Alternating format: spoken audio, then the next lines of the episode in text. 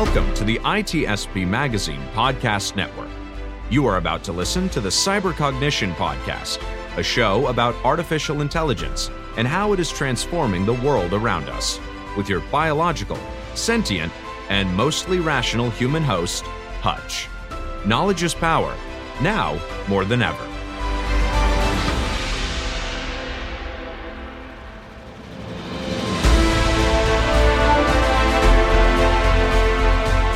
Everybody, and welcome to the first episode of the new Cybercognition podcast. I am your host, Justin Hutchens, aka Hutch, and in honor of this being our first episode, I thought it might be fun to jump into the Wayback Machine and to talk about the early days of artificial intelligence. Today's story brings us all the way back to the mid 1960s, in the infancy of the emerging computer era. Back to a time when normal people did not have computers. For the most part, computers were the exclusive property of governments, large corporations, and research institutions. These computers were often closet sized mainframes with vacuum tubes and punch cards used for input and output. There was no social media, no internet, and no personal computers. During that time, a computer scientist from MIT named Dr. Joseph Weizenbaum created ELIZA. ELIZA was the earliest documented chatbot. ELIZA was computer software which was designed to simulate conversation with a human. It was an early form of what we commonly refer to as natural language processing, that is, the artificial simulation of human like conversation. Specifically, ELIZA was designed to act as a psychotherapist, inspired by the work of the well known clinical psychologist Carl Rogers. When a person would sit down to interact with ELIZA, the system would begin the conversation by asking the person about their problems. As the user replied, the ELIZA system would, similar to a psychologist, take the responses from the user, translate those responses into probing questions, and encourage deeper and deeper introspection and self analysis. This was achieved through various pattern matching techniques. Weizenbaum had actually created ELIZA for the purpose of demonstrating the limitations and the superficiality of artificial intelligence. He deliberately made his system a psychologist because that would be an easy way to continue a conversation without having to supply the system with any real knowledge of the world. Instead of contributing in any substantive way to the conversation, the system could just transform the comments of the user into further questions. This approach allows the user to exclusively define how the conversation progresses. This creates the perfect smokescreen to create the illusion of intelligence. And I'll explain what I mean by that in a minute. But to provide a better understanding of how this system worked, let's look at a brief conversation with ELIZA, transcribed in a, a recent article from Medium.com. As I read this conversation, notice how ELIZA simply adapts the user responses to ask additional questions. ELIZA opens up the conversation with, How do you do? Please tell me your problem. The user replies, I have trouble keeping my houseplants alive. ELIZA replies, Your houseplants alive? Question mark. The user then responded, Yes, I forget to water them sometimes. ELIZA responds, Are you sure? The user says, I am sure. ELIZA asks, Do you know anyone else who is sure? The user answers, My plants are sure. ELIZA asks, Why do you say your plants are sure? So, you'll notice in each of these cases that the system is either reflecting the input from the user back to the user in the form of a question, or asking very general questions to encourage the user to explain their position further. At no time is the ELIZA system actually contributing anything meaningful to the conversation, beyond just encouraging the user to continue to f- perform further introspection. Of course, uh, the encouragement of the user to perform further introspection is, is sometimes all you need in order to achieve a substantial breakthrough in clinical psychology. And this is a lot of times exactly how clinical psychology works. Uh, if people are encouraged to look deeper into themselves for answers, they'll often discover things about themselves that they had not previously considered. So, despite Weizenbaum's intentions to demonstrate the limitations of AI, with ELIZA, Weizenbaum was shocked to see people begin to confide in the ELIZA system, to open up to it, and to even tell it their deepest and darkest secrets. On one occasion, Weizenbaum's assistant even asked him to leave the room so she could speak candidly with the system. When people interact with technology that was built to simulate human interactions, there's a natural tendency to falsely attribute human thought processes and emotions to those systems, thus believing that the systems are more intelligent than they actually are. This tendency to anthropomorphize chatbot technology has come to be known as the Eliza effect. And we'll circle back to the Eliza effect a little bit more in a moment. A few years later, after Eliza was created, uh, a West Coast psychiatrist from Stanford University named Kenneth Colby created Parry, which was a- another chatbot inspired by Eliza. Instead of being a psychiatrist, though, Parry was created to simulate the conversational patterns of a schizophrenic. That's right, this was Parry the paranoid schizophrenic. And similar to Eliza, Parry also used a, a sort of cheap parlor trick to help compensate for its lack of genuine intelligence. It was intended to be a schizophrenic, so any comments which were perceived as unusual, strange, or unhinged could just as easily be dismissed because, well, he's a schizophrenic, and schizophrenics often say things that are unusual, strange, and unhinged. So now we've got Eliza, the robotic psychiatrist, and we've got Parry, the robotic schizophrenic, who's in desperate need of treatment. This was also around the same time that the leading technologists were attempting to prove out the value of the ARPANET, which was the predecessor to the internet. And you can probably see where this is going. I'm going to read briefly from an article from The Atlantic entitled When Parry Met Eliza. In 1973, as a demonstration during an international computer conference, the computer science pioneer Vint Cerf described or decided to take the bots to their logical conclusion. Using ARPANET, he set up a conversation between Eliza and Parry. It was a bicoastal meeting of the computer minds. Eliza was based in MIT, Parry at Stanford. So that's right, as a PR stunt to demonstrate the usefulness of the ARPANET and the emergence of AI, Parry was connected to Eliza for the first transnational computer therapy session ever conducted. The full transcript of this conversation between the two systems uh, was recorded in RFC 439, which we will link in the show notes. First, uh, let's take a moment to appreciate the real context here. These events, once again, all took place prior to the internet, prior to the modern computer age. No person even had a personal computer at home. And yet, the academic elites have an East Coast robotic psychologist having a remote therapy session with a West Coast robotic schizophrenic in real time over a national backbone of routable computer communications.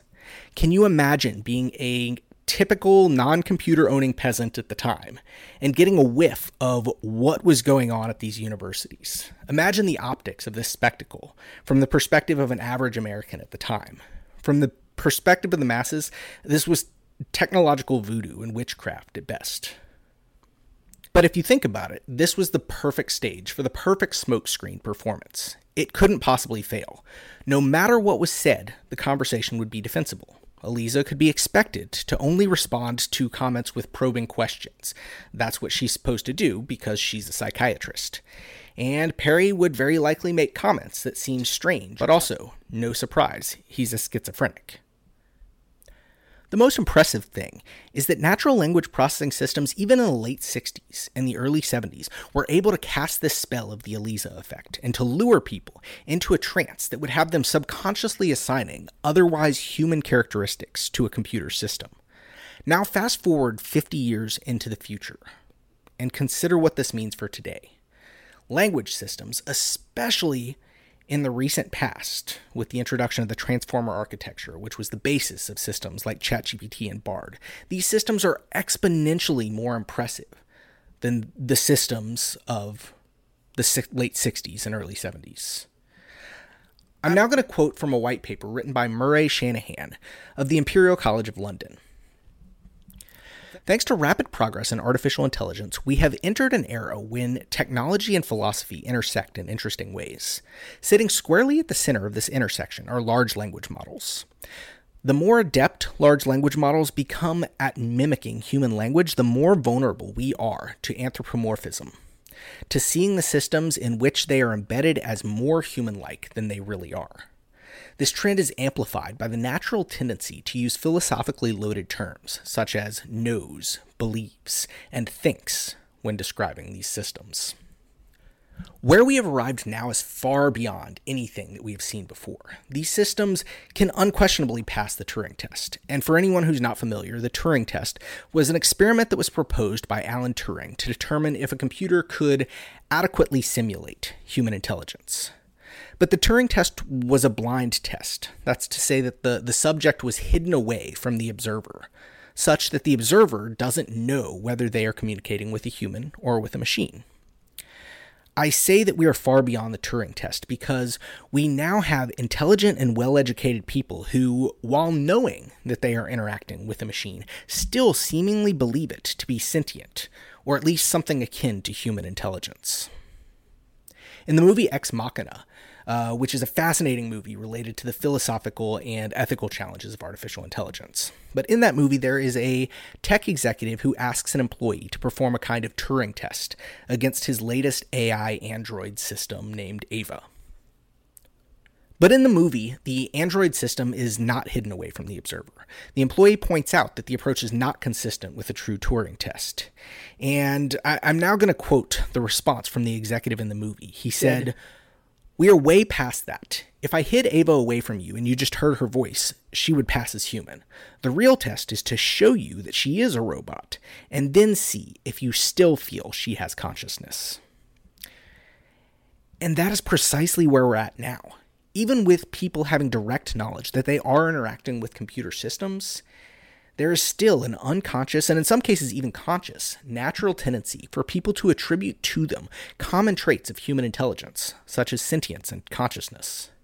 In June of 2022, an AI ethicist from Google named Blake Lemoine was suspended and subsequently terminated after leaking multiple transcripts of conversations with Google's latest large language model system at the time.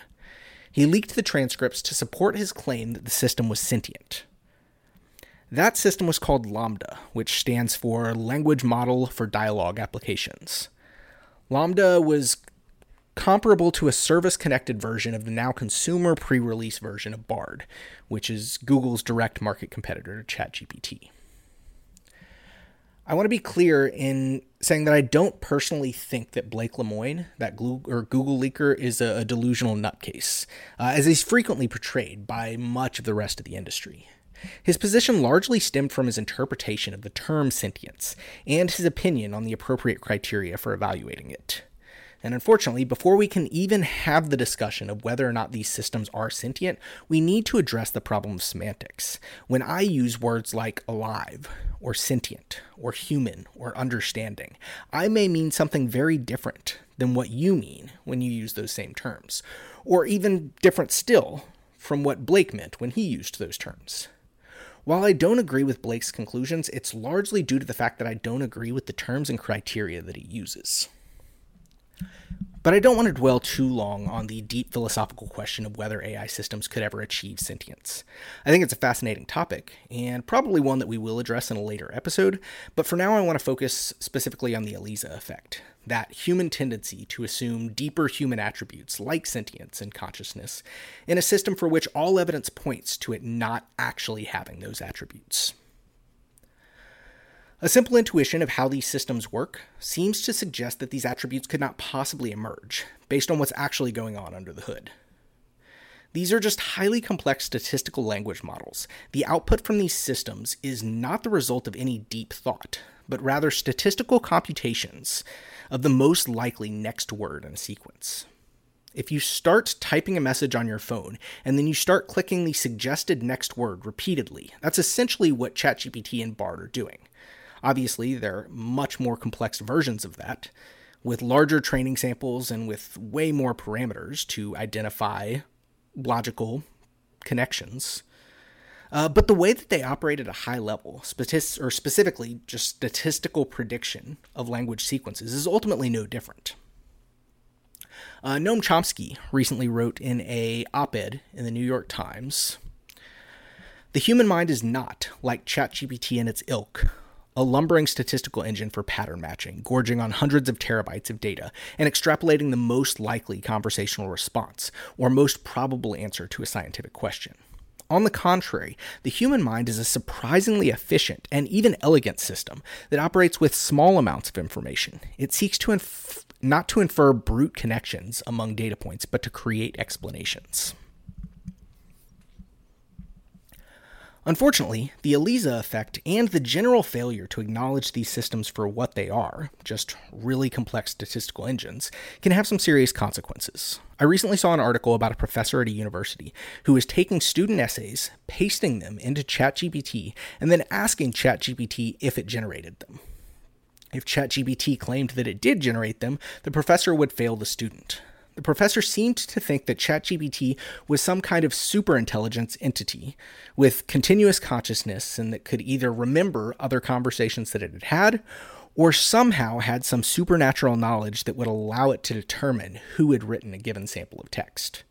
There are so many things wrong with this. In truth, the system is operating within a, a completely different context for each conversation it has. It has no access to the data from other user sessions or even previous conversations within the same user account. And even if it did have access to that data, the systems are not built to generate true content as output, but rather probable content as dictated by their training samples. More importantly, it is a language system, it's not a classification system. It generates text, it doesn't make determinations as to the classification of some kind of input. There are actually tools that are intended to identify gen- or generated text, uh, but ChatGPT is certainly not one of them. And even still, many of the tools that are intended for that purpose are not very accurate in their conclusions. The ELIZA effect is becoming an increasingly common problem in the wake of the recent AI explosion. And this is just one example of how the ELIZA effect can have major negative consequences. Not only did this professor's actions demonstrate a serious misunderstanding of how these systems even work, but he also allowed that misunderstanding to potentially ruin lives of students by unjustly accusing them of academic dishonesty. And unfortunately, this is just one example of many recent similar problems that we've had with these large language models. As a society, we need to do better.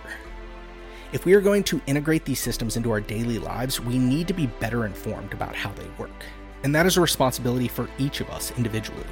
We need to understand what they are, understand their limitations, and not allow unfounded, subconscious psychological tendencies to dictate our actions. All of us need to do better. And that's all for today. As always, this is Hutch, broadcasting from the last bastion of the human resistance. Thank you all for listening, and we will catch you on the next one. Over and out.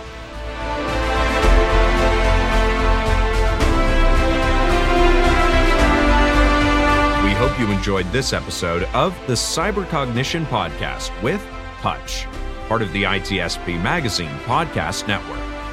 If you learned something new and this conversation made you think, then add this show to your favorite podcast player. Subscribe to the ITSP Magazine YouTube channel and share the ITSP Magazine Podcast Network with your friends, family, and colleagues. If you represent a company and wish to connect your brand to our conversations and our audience, visit itspmagazine.com to learn how to sponsor one or more of our podcast channels. We hope you will come back for more stories and follow us on our journey.